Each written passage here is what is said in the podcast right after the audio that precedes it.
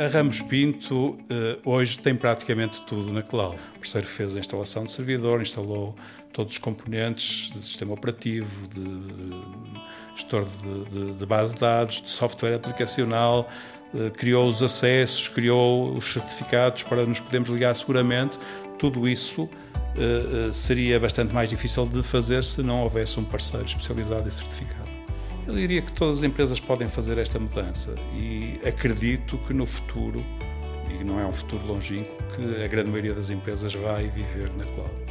Sim, eu diria que valeu a pena e, e, e digo mais, acho que não foi arriscado Acho que hoje em dia a mudança para a cloud não traz riscos nenhums. Se nós tivermos uma infraestrutura de telecomunicações robusta, vivemos perfeitamente na cloud sem qualquer problema.